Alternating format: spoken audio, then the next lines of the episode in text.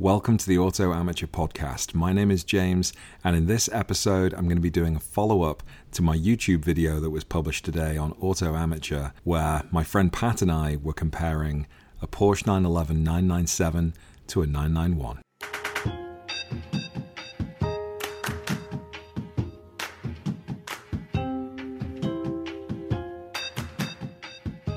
This afternoon, I published a video on YouTube where my friend Pat and I were comparing the Porsche 997 with uh, my Porsche 991. So far, it's been uh, live for just a couple of hours and it's uh, getting pretty close to a thousand views, which for my channel is a bit of a record. Usually, for 991 videos and 997 videos, I usually get around a thousand views within about 24 hours. And I know the video is going to do pretty well if, if I'm sort of hitting that number. Sometimes I'll hit a thousand views a little bit sooner uh, than 24 hours. Other times it takes, you know, a couple of days, even a week to hit a thousand views. Where this video, I, I think it might actually hit a thousand views before the evening is out, which will definitely be an auto amateur record. But so far, it's received a lot of really positive feedback. I just wanted to make this quick podcast as a bit of a follow up because there are a few things that we didn't talk about in the video and a few things which this auto amateur here, right here, and the emphasis on the word amateur got wrong. so, first off, uh, if you've seen the video, partway through, we start talking about performance. And at the time, I think Pat asked me a question about the horsepower, or I volunteered some information about the horsepower of the base 991. My microphone was falling off my chest, so a little bit distracted, but that's no excuse. I claimed that the 991 base Carrera had a horsepower of 375, when actually it's 350. And I think you can probably make an argument for it being 345. I've seen conflicting information online, and certainly given my weight, as one of my friends joked, perhaps that is going to bring the horsepower down a little bit. but it certainly isn't 375. The 991 base Carrera had around 350 horses. The Carrera S had 400, and then when you tune them, the base you can get up to 370, 375, and for the S you can get as high as 450 depending on the type of tune you do. So that was that was one thing I just wanted to call out after today's video. Another thing I wanted to call out was there was one comment that was talking about our perspectives on the 996 and I really hope that we didn't offend anybody who owns a 996. I used to own a 996 and I loved it. Pat used to own a 996 and he loved it as well we were talking about the interior of the 996 and how you know it it hasn't necessarily stood the test of time. You put it next to a 997 now, and and certainly next to a 991, and uh, you can see that it, it it certainly looks dated. But one of the things I find really interesting about the 996, uh, you know, and, and it was launched in 1998 and it ran until 2004 2005 before it was replaced by the 997 and there were two generations. There was the dot 1 the dot 2 when it first came out the the, the dot 1 996 created a bit of an uproar. It had the runny egg light uh, the what are they called? The runny egg headlights, which a lot of Porsche purists didn't like. There are a lot of people that like those headlights, and in fact, they're making a bit of a comeback now. If you are a subscriber of Total 911 magazine, which is edited by a guy called Lee Sibley in the UK, they just had an anniversary party where they, they pulled together a whole load of 996s and made a real event of it. And, and Lee Sibley himself just bought himself a first generation 996, which he's been redoing. And you know, that's just fantastic. The 996 was a game changer for many reasons. It wasn't just because of the the look. It wasn't just because the headlights got such a reaction. It was at the time Porsche wasn't doing too well and they had to look at more efficient ways of manufacturing. Prior to that, the 993s were were almost uh, completely put together by hand.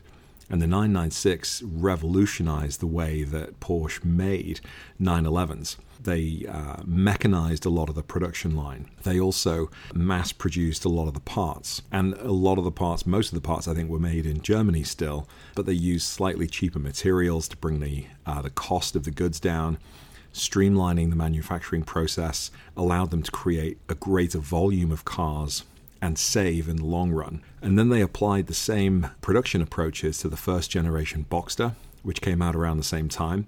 And actually, for the first time, 911 parts were being shared with another model. So you have a lot of parts that could be used in either the 911 996 first generation or the Boxster. And then came the first generation Cayenne, and that sort of, I don't think it's lean manufacturing, but that more efficient way of manufacturing was applied to all three of those cars. And, and in, in many ways, those three cars, those three models, saved Porsche from some financial struggles and being able to compete in the marketplace with cheaper sports cars coming around and the SUV market taking off. Porsche really helped themselves out by, by doing that. And so when Pat and I were talking about the interior of the 996 and Porsche's design choices at the time, it wasn't to say the 996s are cheap 911s. It was to say that Porsche had to intentionally rethink the way it was designing and manufacturing cars to get itself out of financial trouble. And I'll, I will be the first to say, I love the 996. I had a second generation 996 Carrera 4. And even though, you know, now I've had the 997 and the 991, I wouldn't go back to the 996, but it's a tremendous car. The, the exterior, I think, is going to stand the test of time. If anything, its unique headlights are going to become a new icon they'll be retro at some point and everyone's going to want a 996 and the price continues to come down. They're in a really great spot. The uh, the GT2 996 is an amazing car. The turbo is an amazing car. You know even just my base Carrera 4 that was an absolutely fantastic drive. It, you know, you felt connected to the road. You felt connected to the mechanics of the car. It was very much one of the last analog, truly mechanical Porsches. And of course, the same can be true about the 997 um, they made some improvements to the engine, of course. And then with the 991, it still has a naturally aspirated engine, but you've got electronic steering, and, and it, it is much more of a modern car. And while the drive of the 991 is something I absolutely love, the 996 and then the first generation of the 997 still have that really raw feel. So I applaud anybody that has a 996 or a 997. They're both absolutely spectacular cars, and I'd happily have one again.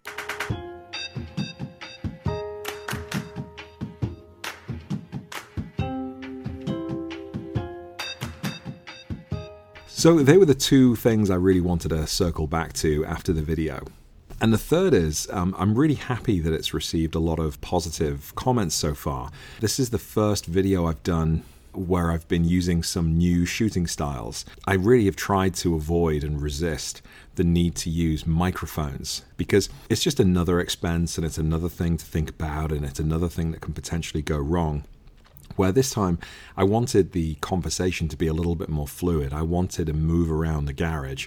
I wanted to show the car, you know, from various angles and and make it feel very much like you know two guys standing around just having a conversation that's exactly what it was so in order to do that and and sort of keep the sound quality to an acceptable level you know to an acceptable standard we used lava mics for the first time I had one plugged into my iPhone, Pat had one plugged into his iPhone. In the cut, when I was editing, I had to pull those various audio tracks together and jump between mics. There were definitely a couple of places where it wasn't as clean as I thought it was going to be, but overall, I was really happy with the uh, with with how that came out. And then also I had a couple of GoPros set up to give, you know, a couple of different perspectives as well. But we had an hour to shoot. I was actually working kind of either side of that last night. I had to work a late night last night. I had an hour free, so Pat kindly came over. We managed to shoot it in an hour, even with the new techniques that we were using, and we managed to get through it. Now, there are some other things that we want to talk about, and so be doing uh, a podcast with Pat in the near future where we go back to the conversation about the 997 and the 991. We're going to talk more about the performance. We're going to talk more about specifications, the weight, the design, the uh, more about the current price and what you can find on the market these days for a 997 versus a 991. The 997 was in a sweet spot about a year ago, and the prices have still come down a little bit, but in, in many cases, some of the models of the 997 have gone up, so we're going to talk about that. The 991 is getting into a sweet spot. So that's uh, a topic that a lot of people are interested in because right now we have a lot of people getting into Porsche 911s for the first time and they're asking the question do I go 996, 997, and 991? And I'm sure there's a lot of opinion about each of those, especially the 997 and the 991. So I'm looking forward to talking about that soon with my friend Pat. So that's about it for tonight. Thank you very much uh, for those of you who have watched the video. Thanks so much for everybody that's started following and listening to the podcast. This is now the third one that I've done this week. I don't know how much content I'm going to be creating over the holiday period, but I'm going to certainly try and do at least another podcast and another video. In the meantime, I hope you all are enjoying the holiday period, and I will speak with you soon. Take care. Bye.